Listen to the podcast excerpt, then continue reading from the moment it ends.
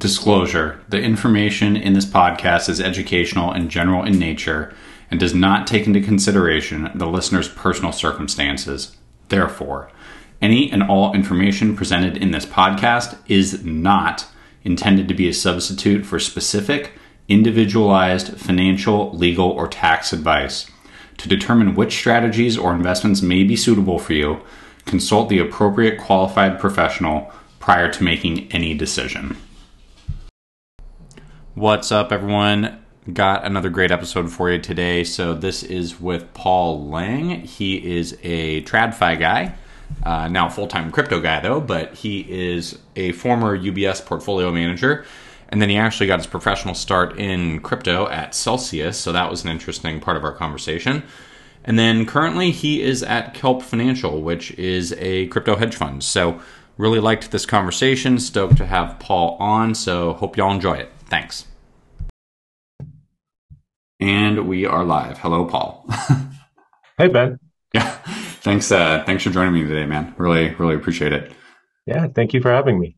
Yeah, it's uh, it's an interesting day to be recording a podcast after our most recent CPI print.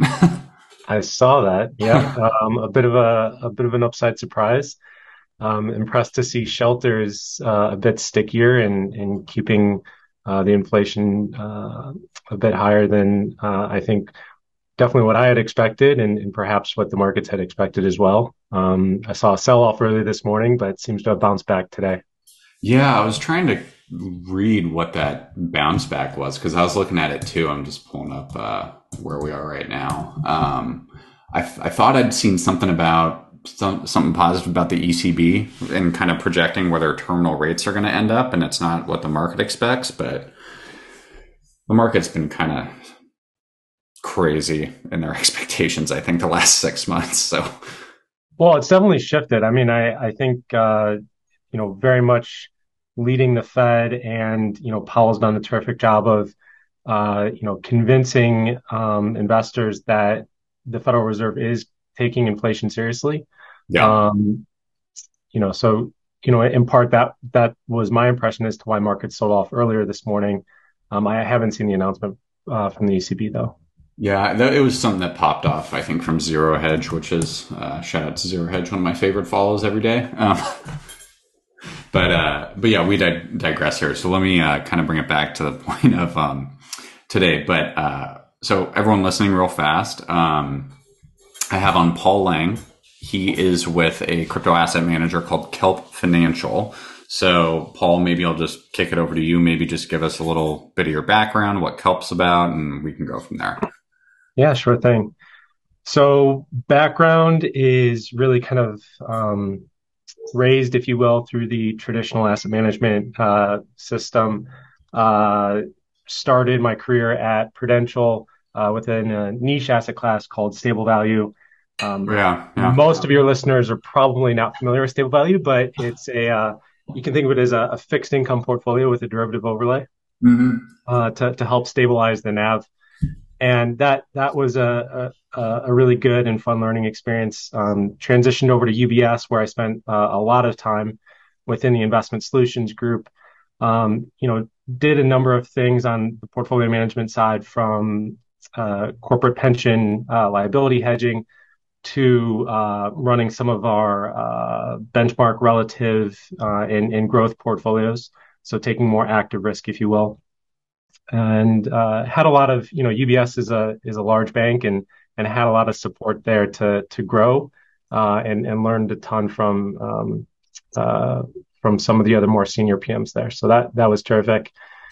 And uh, after that, uh, one of actually um, a colleague from UBS had moved over to Celsius, uh, was oh, leading yeah. the investment team at Celsius, and so jumped over there for a bit and again have you know had really good experiences with um, with those at Celsius. Continued to that that was sort of my uh, entrance, if you will, into crypto from a professional perspective. Yeah. Um, and uh, you know was uh, was a very interesting time to be there, but we'll, we'll probably know, get into nonetheless, that. yeah, nonetheless, yeah. like uh, uh, was was fantastic to um, to continue to to learn and grow within both asset management and crypto. Sure. Um, and then you know jump into where I'm at today. So so joined a group of guys at Khelp Financial, uh, really looking to build an institutional quality uh, crypto asset manager. Um, you know, so what we mean by that is you know taking a lot of the experiences that I've had, um, a lot of the you know experiences that other guys on the team have had as it relates to processes and, and thinking about how to um, you know, uh, invest within a risk uh, risky asset class, and uh, at the same time providing education to the end investor because I think uh, most are not familiar with uh, everything that is going on within crypto and, and really the, the differentiation across the space. And um, we're very excited. Uh, you know, we're all investors ourselves. Yeah. And so want to bring that opportunity, um, you know, to, to financial advisors and, and ultimately to, uh, to their clients. Uh, another piece of the business is a, a, pair of hedge funds that we're going to be launching on-chain hedge funds. Okay. Uh, and, and this allows us to basically do some yield farming, uh, yeah. in addition to price appreciation of, of, uh, of crypto. So. Okay. Okay. Yeah. So how, um, I mean, how like how long has Khelp been around? Like where uh, where are you guys sort of playing the most these days? Is it like accredited investors, or do you have non-accredited solutions? Like what what's Khelp's kind of general profile look like? Yeah, so uh, just launched uh, earlier this year.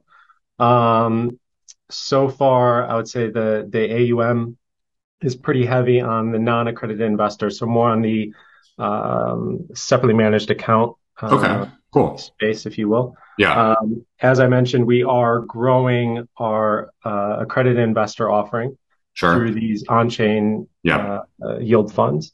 Um, you know, that's something that that we get very excited about, uh, in part because I I think if if you are going to be an investor within DeFi, you know, within crypto, understanding the tokenomics, you know, understanding how um, what is the value accrual uh, of each one of these investments is most obvious and relevant on chain.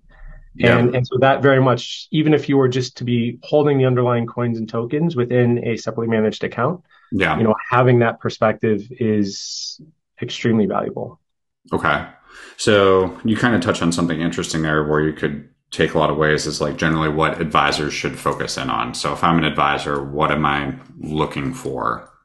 when I'm evaluating sort of a third party asset manager. And you said one thing is the tokenomics of it. Are there other things that you think advisors should, you know, have in their head when they're evaluating a third party manager?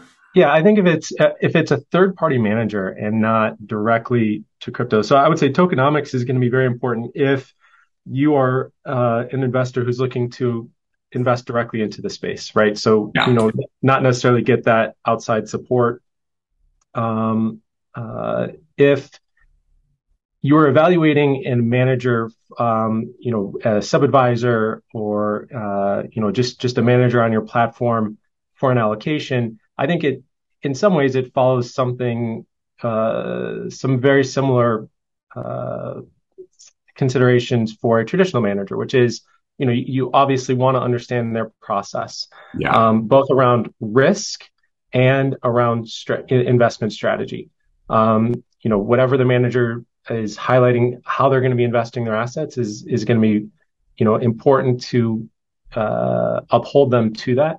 Yeah. Um, you know, to the extent that they're doing this passive, you know, the, there's this term that gets uh, floated around a lot in crypto as, as passive, and I think that generally means market cap weighted.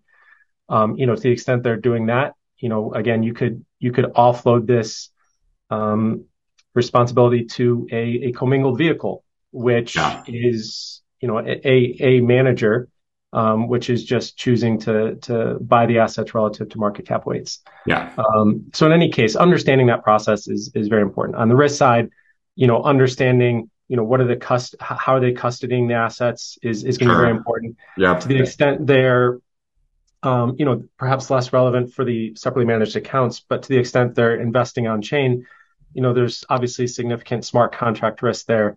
Um, so, you know, you need to understand from their perspective, how are they managing that?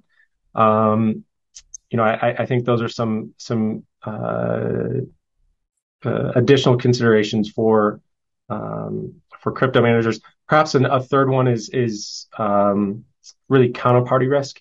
I think okay. you know when when you think about counterparty risk within the traditional um, finance sense, usually there's um, an S and P rating or a Moody's rating or something like that that gives you some indication as yeah. to the quality.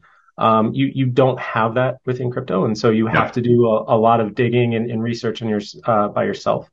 Um, and and all of this really drives for us, um, you know, just kind of generalizing what you said about how do you evaluate a manager. For us, we recognize these points and look to establish risk scores for each one of these metrics. So when we're looking at yeah. protocols that we're going to be investing in on chain, you know, we're we're thinking about that risk, uh, that smart contract risk.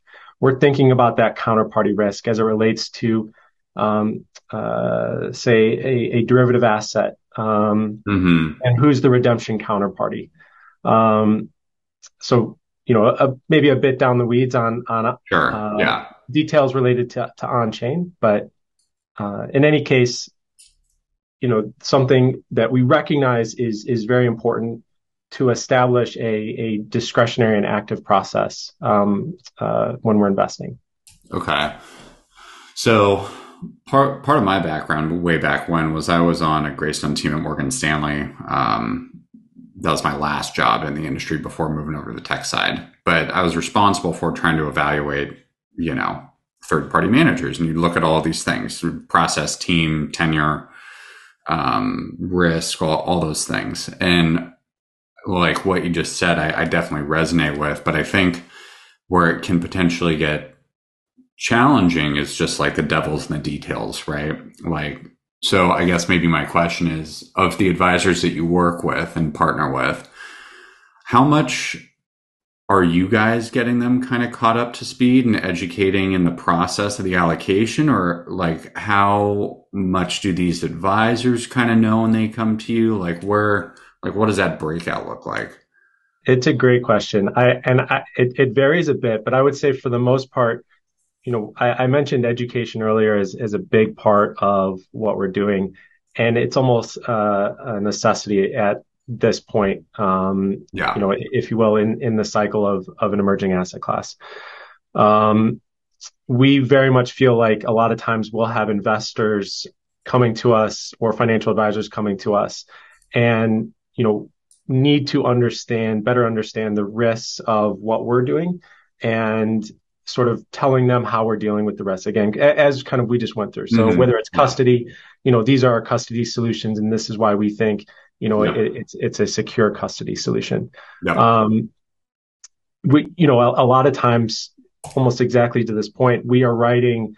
You know, I, I think when you're when you're looking at a uh, a fund, uh, say an equity fund, you know, whether that's a hedge fund with an equity strategy or, or whatnot, a lot of the terms and references are going to be familiar to you as a traditional investor, and so you can sort of read through that very quickly and, and get a grasp of what's going on a lot of times for us, we recognize that's not the case. When we say smart contract risk, even that that may not be uh, well understood as to what that means. Mm-hmm. When we talk about a protocol versus a blockchain, that may not be well understood. And and so when when we're speaking to prospective investors, we will give them a uh, a term sheet almost so that yeah. they can look through a few pages of uh, definitions just to help familiar. Yeah. yeah, exactly, like lingo, just so they can familiarize themselves with with this space a bit better. Okay. Yeah. Um, so like maybe uh, let's get into some like a couple examples here. So like you guys offer a couple of things. Like maybe walk me through like how, how do you how do you get from like A to B, right? How do you sort of define an invest investable universe? Like how do you find the themes that you like? How do you evaluate whether that's technicals or valuation or whatever? Like walk me through like an example of kind of something you guys like? Sure. So uh, I think in terms of the the investable universe, like it, it, it would start pretty broad. You know, we're not going to be, um, you know, there, there's if you think about filtering, say, a total universe of crypto assets, you know, things that we're going to be looking at just to, as initial filter are, are, like market cap and, and TVL, uh, total value locked for, for those that aren't familiar. Okay. Um, and and this is going to be a great way just to at least a, at a first cut to to look at okay, what are your of your small cap, mid cap, you know, large cap coins? Mm-hmm. Uh, a lot of times, you know, we find ourselves playing in in more, I would say, the the mid to large cap space. Um, yeah. because we we are somewhat differentiated, I would say, from like a venture or um, you know even uh, ICO uh, initial coin offering type of yeah. uh, strategy. Yeah. Um, so when we're looking at a uh, a protocol, let's just say, um, and there's some underlying token. Let's say it's a, a decentralized exchange, um, and and so we're looking at the the token that represents that decentralized exchange. We're going to want to see some track record of mm. investment performance yeah. um, before we can, you know, we're we're going to want to see how how is this done, both from just market pricing perspective, but also from, um, uh, you know, how has the smart contracts that underline, um, you know, this this protocol, how have they performed? Um, so I, you know, I, I think that's one piece of it. Another piece of it is we're going to want to understand, you know, I mentioned tokenomics and uh, a couple of times. What does that mean? It really means if we hold the token, what is the value of holding that token? Yeah. And for some decentralized exchanges, you know, the the there's value in that any uh, trading that occurs in these pools. So these decentralized exchanges will have various pools um, where you can take one asset and trade it for another asset. Yeah. And anytime that happens, the protocol is collecting a fee from that. Um, and that fee can be distributed to token holders. Yeah. And, and, so from that perspective, you know, as an example, that that's something that, you know, we would be interested in. So, you know, why does the token have value? Um, you know, I, I think that there's, uh, in, in some cases, one of the things that we'll be concerned about is, say, a derivative risk or, or bridging, um, you know, to the extent that we have to take this asset and say wrap it or this asset itself represents um, uh, some there's something underneath that that represents this asset from a you know derivative perspective. Yeah, you know, that is something that we want to understand really from a you know as it relates to risk. Um, so it you know those are maybe a few dimensions by which we're looking at yeah. investment. You know, you talked about themes earlier. I think what we do care a lot about you know the the uh, number of assets within crypto is you know tens of thousands of which probably like top you know five thousand trade pretty actively. Yeah. Um, if if we then think about that universe, you know, there's kind of differentiation as it relates to say payment uh, blockchains and smart sure. contract blockchains. So yeah. you know, best examples here are what I would call you know Bitcoin network is a is a payment focused blockchain, which is versus Ethereum, which is a smart contract focused blockchain. Yep. Um, and then and then with smart contract focused blockchains, obviously there there can be uh, additional development on that blockchain, such as um, some of these protocols that we were talking about, and they can be classified as finance. Um, yeah. So you know, almost getting a little bit to like GIC sectors. Um, yeah, you know, getting into real estate healthcare. Yeah, yeah. Some whatever. of the classifications that you'd be familiar with within equities. Yeah. You have that. Um, you know, we're we're trying to basically impose that onto crypto to understand how is how is that sector performing relative to other sectors. Yeah. Um, so that's a bit as it relates to understanding thematic yeah. um, movements, if you will. Um, value, you know, if you take it kind of a step further and think about factors within sure. um, crypto, like obviously Fama French, which is, you know, something that's been very well popularized within traditional markets.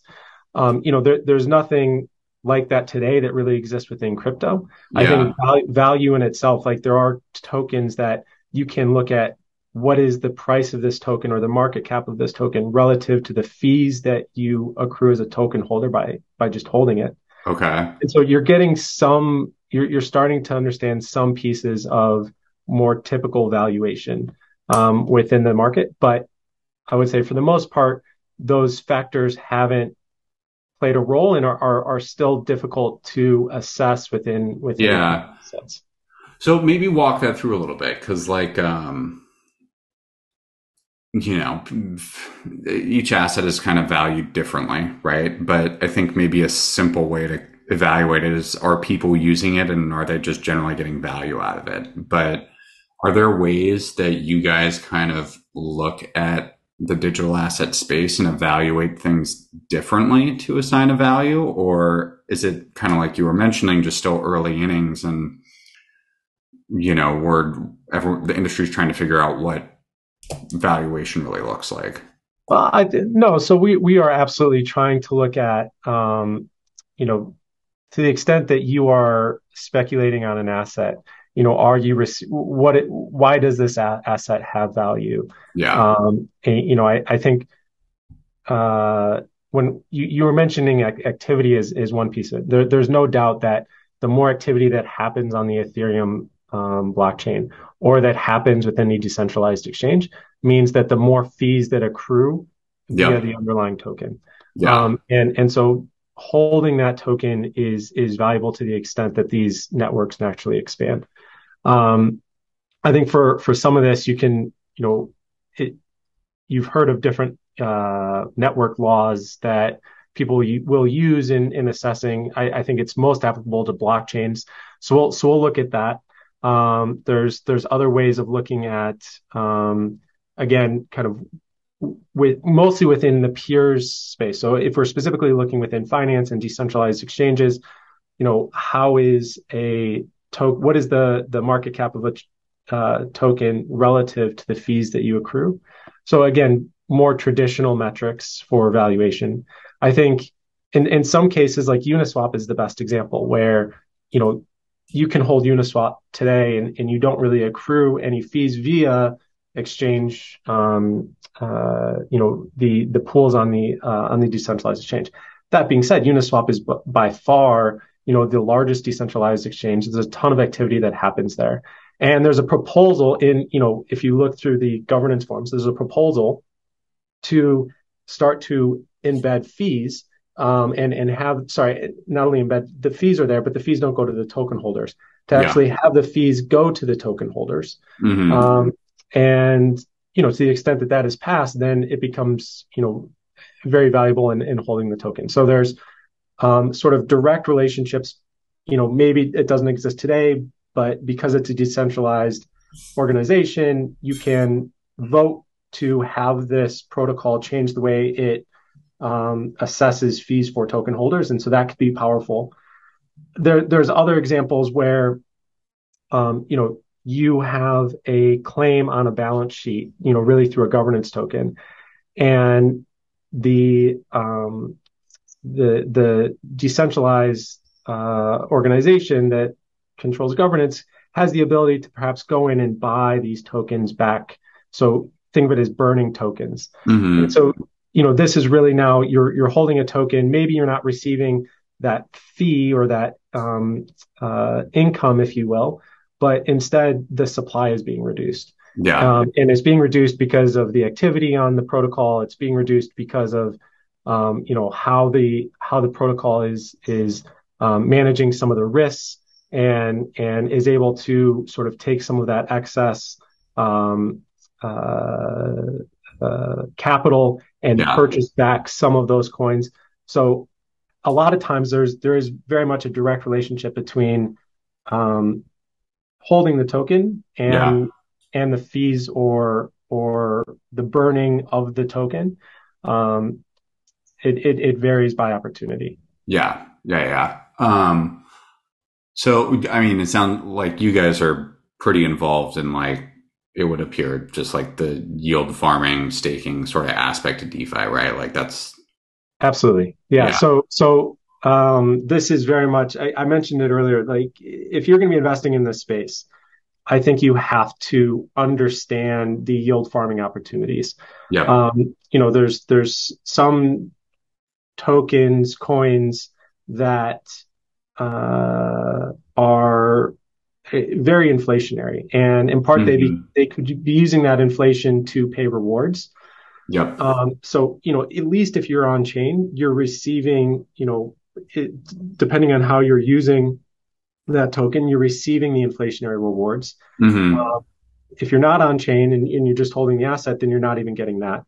But in any case, the the token could have, you know, a um, a stronger pressure for depreciation because of that um, inflation dynamic.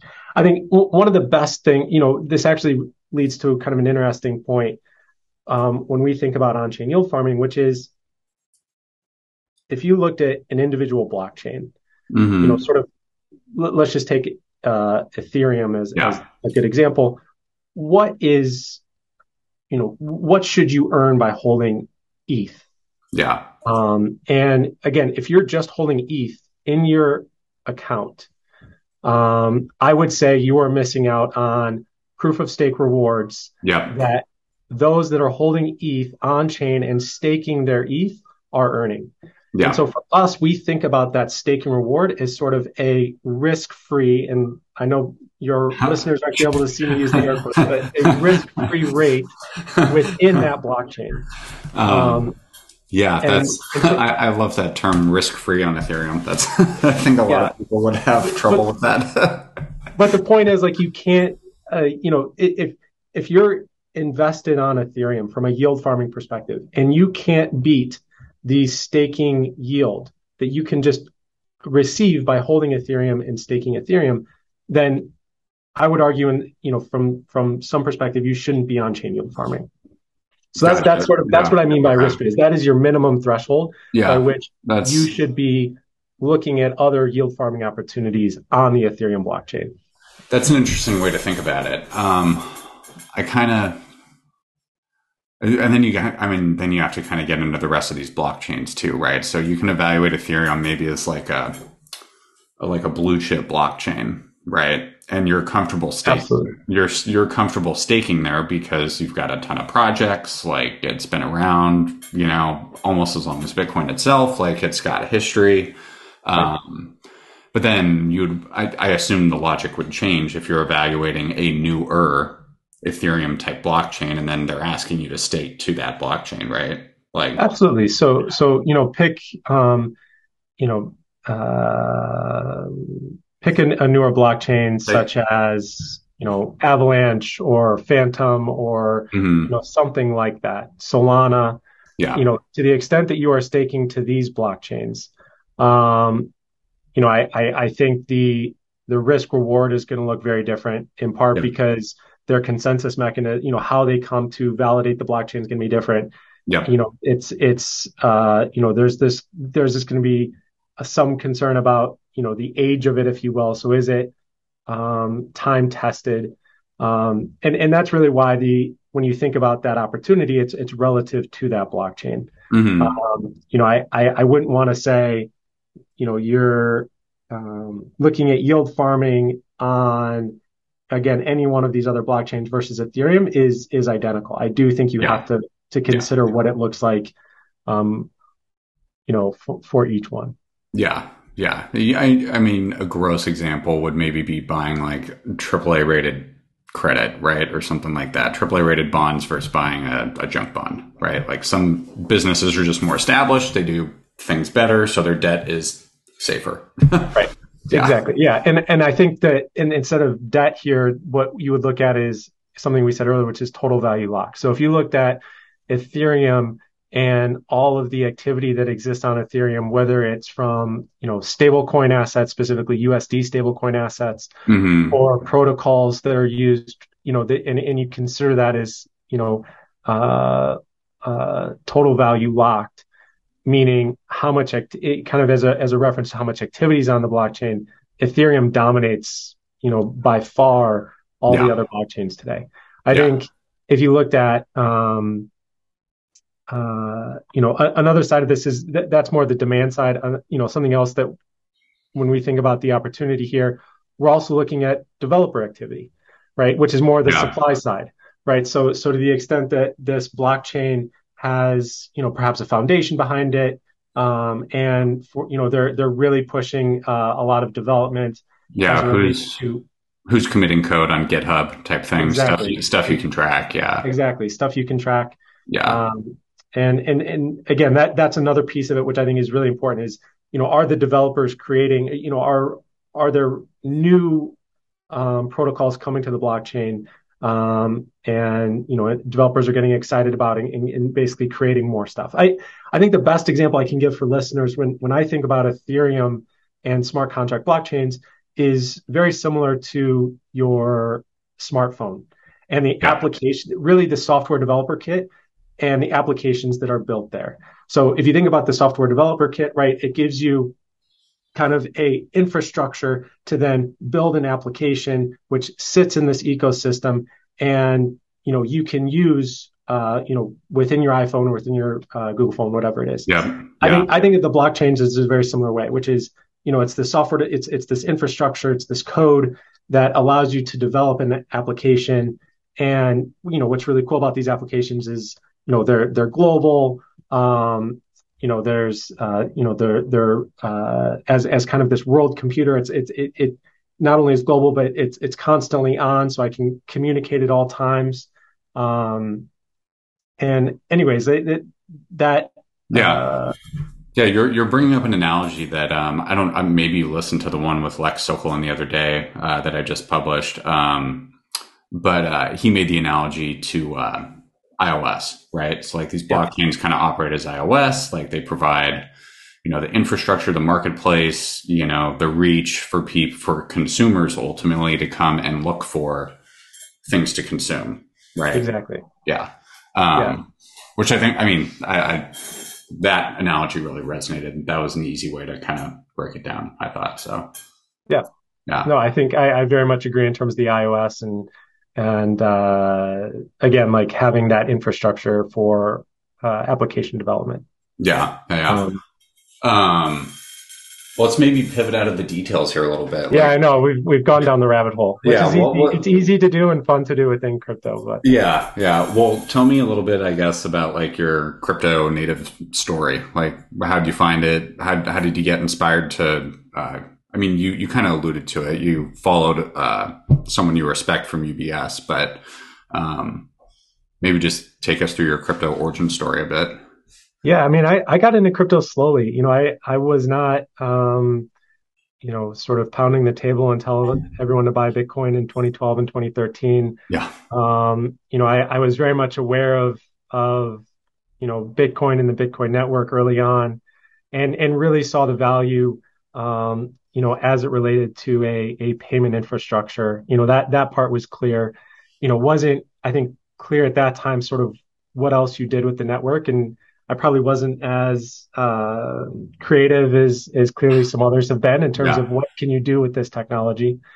Um, you know, when, when smart contracts came out on Ethereum, you know, that's when you started to see a lot more, again, of this development yeah. Um, and you know there there were certain protocols that I was following early on, and it was just really interested in in you know this idea of programmable money and and and having that um, interact in in very structured ways according to the code. I thought was uh, you know th- this idea of automated finance. I thought was very interesting. Yeah, yeah. You know, being in financial services, and so was was following that, and uh, there was.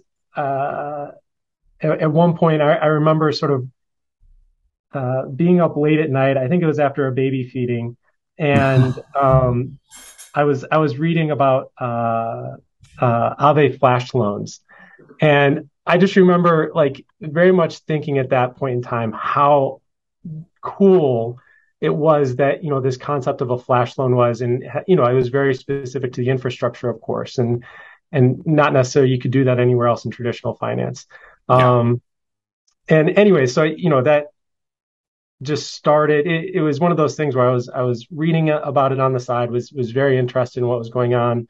You know, had invested a bit, but again was not was not early.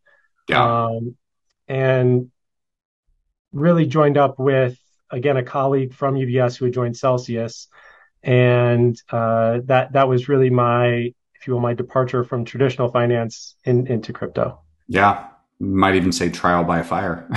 trial, very much trial by fire. Yes. Um, yeah. For, I mean, let's dig in, in, into that a little bit for what you can talk about, obviously. But for the listeners out there, Paul was at Celsius um, earlier this summer when cracks started to show. So maybe kind of walk through a little bit of again what you can, what your experience was there, and maybe lessons to kind of take from that, like particularly as an end investor or an advisor, you know, thinking about these things?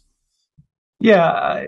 So what I can say is a lot of um, what uh, a lot of the team that was at Celsius recognized there was a lack of infrastructure as it related to, say, typical investment activities.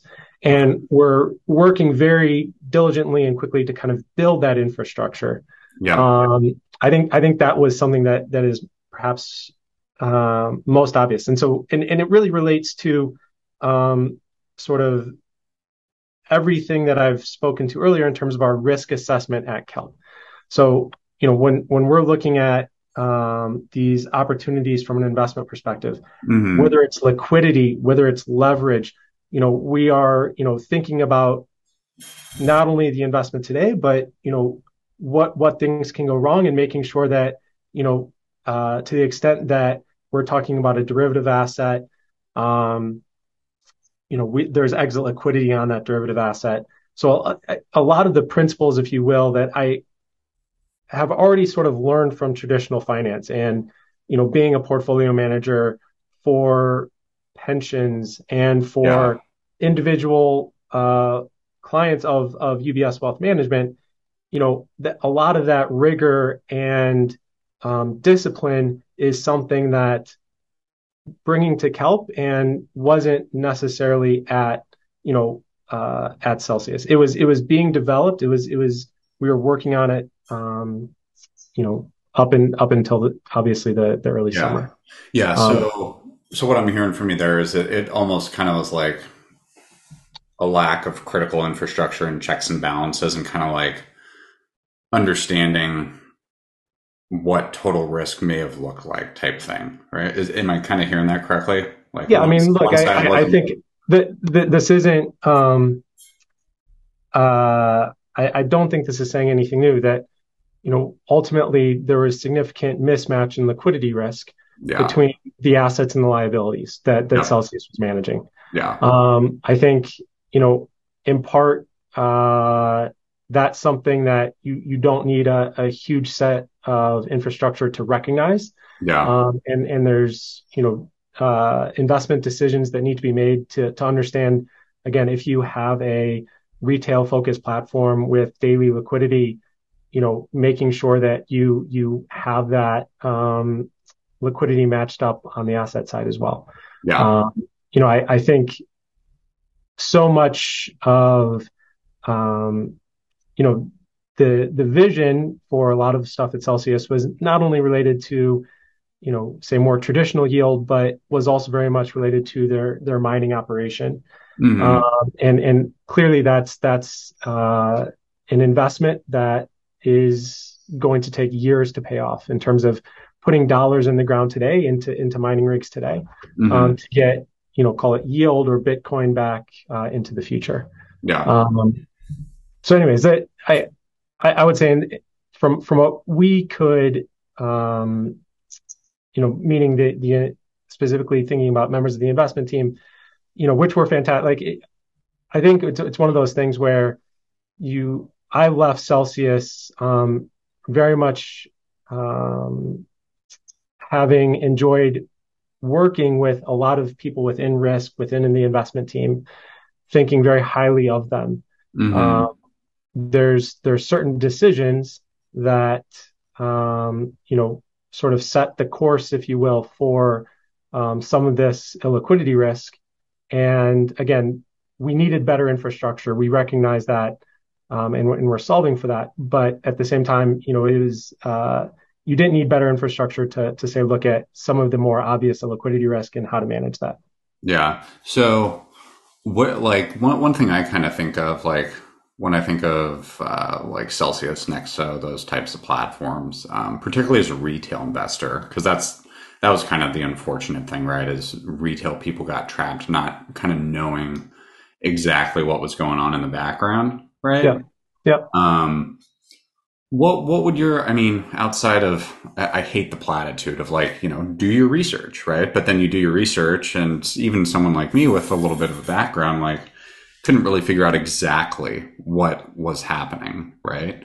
So what how, like how how how should people evaluate the space or opportunities um you know with i guess this i guess having to face a certain amount of ambiguity like what do you think needs to happen so that things like this don't happen in the future i mean i i think uh you know understanding um so I, I, guess I would say a few things. One is the the underlying counterparty with which you are giving your assets to or depositing your assets, understanding sort of the custody around that, mm-hmm. right? So so if you go to a an exchange and, and you're providing your coins to that exchange, a centralized exchange, right? You you know how are you maintaining custody over those coins, or yeah. do, are are they custody of the exchange? What what control do you actually have? what control do you have, right? And and that'll be outlined, you know, it, uh, very much should be outlined in, in sort of uh, some type of legal terms doc mm-hmm. uh, in terms of what what is happening with your with your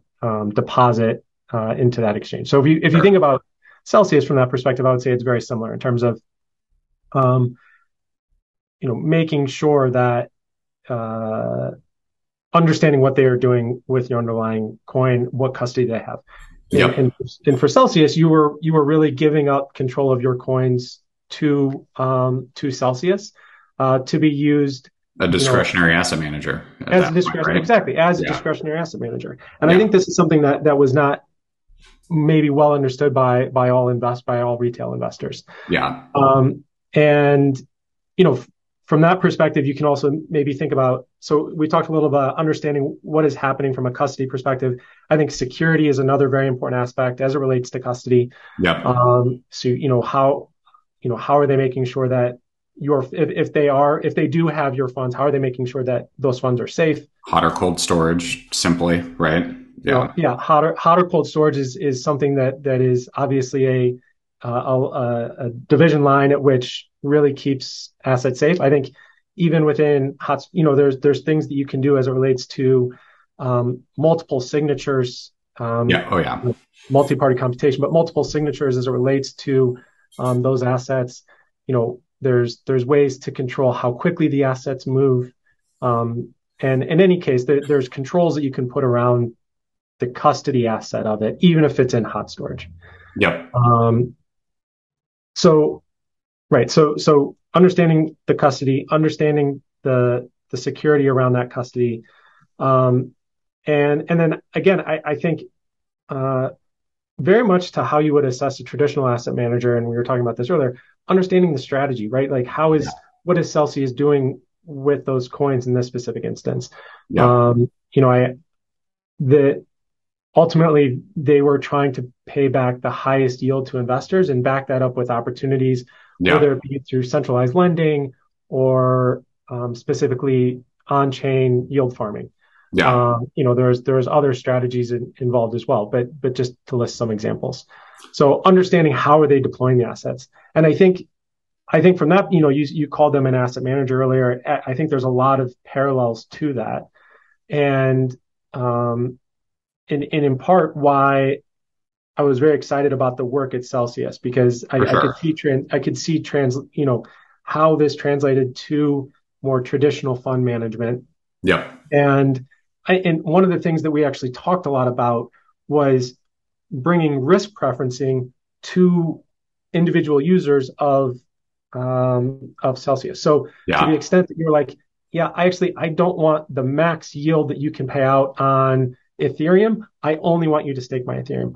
Or yeah. I only want you to do Ethereum and staking and centralized lending. I don't want you to go on chain with my Ethereum. Stuff like yeah. that. Yeah, yeah, right? yeah. It's and, it's interesting you bring that up because uh, one of the companies I used to work for, a company called Riskalyze. I'm not sure if you've heard of them or not. I have, yeah. Um, we bring the concept of the risk number to you know uh, investments across the board because you're investing public doesn't generally understand counterparty risk, standard deviation, drawdown, you know, liquidity, all those things that we might throw jargon around. It's tough to kind of comprehend. So the idea, I think that's a great idea for the industry is to have these very clearly understood risk buckets for what you're getting into would be yep. think, super helpful. Yeah, I think it made a ton of sense. You know, for for Khelp, you know, hopefully we'll we'll build out the the the suite of investment products. You know, today it's it's it's not that level of differentiation in terms of an offering. What we are very much doing though is we have our proprietary risk scores similar mm-hmm. to risk where you know we are assessing not only kind of market risk as it relates to volatility, as it relates to drawdown, as it relates to volume, you know, sort of how much uh, of that coin is traded on exchange, on a centralized exchange, off exchange, but also looking at things like smart contract risk and putting a number behind that so that yeah. we can assess within this universe or perhaps within a tighter peer universe, how does this investment opportunity compare to others within the space? And, and then what is the yield that we get? And so from this perspective, you can really start to think about yield, you know, we talk about risk adjusted returns all the time within traditional finance. Mm-hmm. You know, that that doesn't really exist in a um, in a broad sense within crypto. You sort of have to do the work to assess what is your yield adjusted or you know risk adjusted yield. Um, yeah. there's there there's a lot to kind of go on there. Um, yeah. At the end, I mean, we're still very like we're still very early innings. I kind of think like um, I think this year's kind of washout of euphoria. I've said this before, and I, everyone seems to agree, but it'll probably be a good thing because everyone I talk to, and admittedly, I probably have like rose tinted glasses because everyone's pretty bullish on the space, but um, it, it generally kind of feels like you're getting more adults in the room type thing, and that we're actually getting to a place where there's real solutions across the board for things like you know like institutional custody like that didn't really exist a couple of years ago you know? Yep. now now we have companies doing that. Um, so that in itself seems like the industry seems to be growing up a little bit but still admittedly very early. I think i think very early. I think um, you know when when we think about the investment opportunity uh, you know we very much liken it to uh, growth equity or venture equity so you know th- this is a you know a, a very early risky asset uh, asset. Um, you know as it relates to um, sort of adoption, clearly I, I think in some ways uh, adoption. Oh, you, you, continue to see stories. Bank of New York Mellon is perhaps the most um, yeah yeah that was huge, huge news yeah. Um, but you continue to see stories of adoption even through you know say the this drawdown. Um, back to your original point, I very much think that you know what's happened in late spring, early summer was really a leverage story, right? It was uh, a leverage and liquidity risk story, um, and those institutions that did not well manage those risks, you know, uh, were exposed. And I think if if you want to see um, uh, everything related to blockchains, everything related to decentralized finance continue to improve, it can't just be a leverage story. It can't just be about I'm going to borrow from stables so that I can, or, or you know, find uh, whatever it is, buy some perps on an exchange because I think Bitcoin or Ethereum is going to a higher price. There has it has to get back to the underlying economic value that these blockchains provide, um, and and so I, I, think from as you said, like it, it's a very healthy thing to have have had that happen. Um, I can say that you know, recognizing that yeah, obviously that means there's there's been pain by yeah. investors across the space. Yeah. Right. Myself included. It's um, I'm, I'm, part of that. Obviously. Yeah. Yeah. Yeah. Um, that kind of gets into an interesting thing just about the market more generally as far as crypto goes, because there's no like Fed bailout mechanism yet. Right. So like there's, um, there's no backstop for bad ideas. Like if you mess up, yeah, you know, you burn your hand and hopefully you don't do that again. And as as hard as it is for people who get caught in that trap, I think you could make a good argument that it's good to have, you know, a fire clear the forest occasionally because it, it shows people consequences of going too far off the rails, getting too levered, doing too craziest stuff. Um, and I, again, I think you could make a pretty good argument that that mechanism hasn't existed for certain businesses for a while. Yeah. So yeah, there's no doubt that there, like you said, there there really is no backstop. Um, I, I do think that um, you know, long-term health of any industry that doesn't have that backstop uh, can be advantaged by that. I think, um, you know, one of the things that we talk a lot about within, and, and this gets a little bit for us, like how do you how do you mitigate that risk? Um, so when when we think about crypto, one of the things we a lot of times will hear about by potential investors is really relates to kind of there's no disclosure um, requirements, you yeah. know, say for like SEC 33, there's there's no enforcement mechanism, and this relates a little bit to a backstop, right? Because it's it's not regulated. You know, I think a lot of times the the idea of uh, enforcement and regulation are very much tied to um, being a recognized part of economy, and then from that perspective, perhaps having a backstop. Yeah. Um, I think you know, volatility is maybe a third one, and I can. It's a bit of a side topic, but I can touch on that. So you know, as it relates to kind of the, the main point of enforcement, I think for us, there's other ways in which you can manage this risk. One is simply by diversification, right? So yeah. spreading out the number of bets you have both across blockchains and across assets that sit on that blockchain is very important. Um, with the point being like you can do all the due diligence you want, um, but ultimately, you know, y- you are probably going to miss at least one and have that, you know, it, it's basically going to be an investment that uh, either stagnates or or goes to zero. That you know, yeah. I, I, think is likely to happen for most investors. And yeah. so, spreading out your bets is the best way to deal with that. The other way to deal with it is for um, those assets that are sitting on the blockchain. Um, how you know, there's there's often a foundation or group that is backing that specific project, sure. right? If if it's more decentralized then there is maybe no foundation or group, but there's a treasury and a governance form that manages that treasury. And so when you think about, you know, ultimately this gets back to almost uh, recourse, if you will, for yeah. something that has gone wrong. You know, I, I, think the mix of kind of looking at how is this back from a foundation perspective is perhaps one way to look at it. Another way is by looking at the treasury. Um, and and saying, okay, if this if this were to happen, what is the exposure? and you know what is the treasury size relative to that ex- you know to that risk event yeah it's it, it's interesting because then you get in you know you get into your DAOs how centralized do you want it to be like there's advantages and disadvantages there. How decentralized do you want it to be advantages sure. and disadvantages there. Um, which probably ultimately gets back to just education kind of understanding kind of like what all this is. So yeah. What are the trade-offs? I think um, you know, the the other piece of this uh, is is really disclosure. Um, so I, again, when you think about uh, there is no say disclosure requirement within crypto today.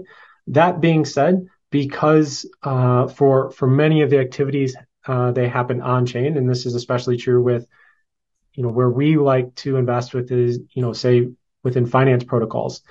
Um, you can see the numbers. You can see the numbers. You can all, you know, 24 seven um, income statements and balance sheets are really only a thing because of blockchain. Yeah. Um, and, and, and so, you know, to the extent that it's an, a pre coin offering, obviously you're not going to have that data, but this relates again, a little bit to why we want to see the protocol in action understand, you know, how is how uh, what does that balance sheet look like? What does that income yeah. statement look like? Yeah, yeah. Um, and the last one is just on vol. Like I know this is a bit of a, but just kind of getting back to the theme of like, what do we look for, or what do we speak to when it relates to investors' concerns? Um, you know, I think volatility. It's clearly a volatile space.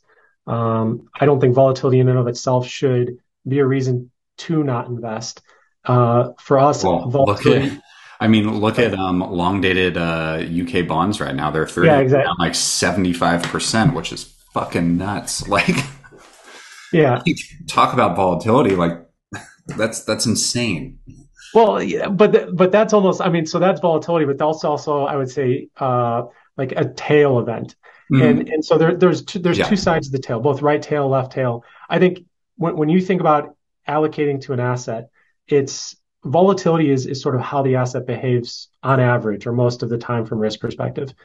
Um, just because it's high shouldn't deter you because you can just allocate less to it within a portfolio. Yeah. You know, this is this is really where the idea of kind of risk parity starts. Um, what what should be more interesting is you know what is what does the tail risk look like of this specific asset? Both again both upside tail and the you know right tail left tail mm-hmm. left tail. And then um, you know thinking about how does that look like relative to other things in the portfolio.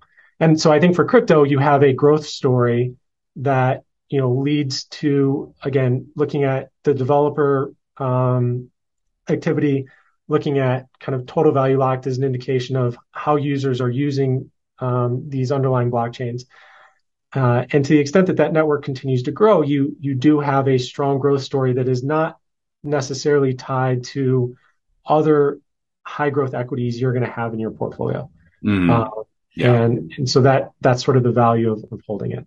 Yeah. Well, let's see. We're right at about an hour. What um how do you want to wrap this up? You got any final thoughts, things you want people to know? So I, I would say, you know, getting back a bit more to to to Khelp, you know, we are here to service financial advisors. Um, you know, we we are really bringing a, um, uh, I think, a very strong institutional process as relates to investing uh, across the space, both on-chain uh, yield farming as well as just constructing active portfolios um, within separately managed accounts. Mm-hmm. And from that perspective, you know, recognize that education, you know, obviously that's why I'm here today. Education is a lot, uh, is, is a very large component about what we're doing. Um, and, you know, please reach out. You know, we're, we're happy to, to, have conversations like this.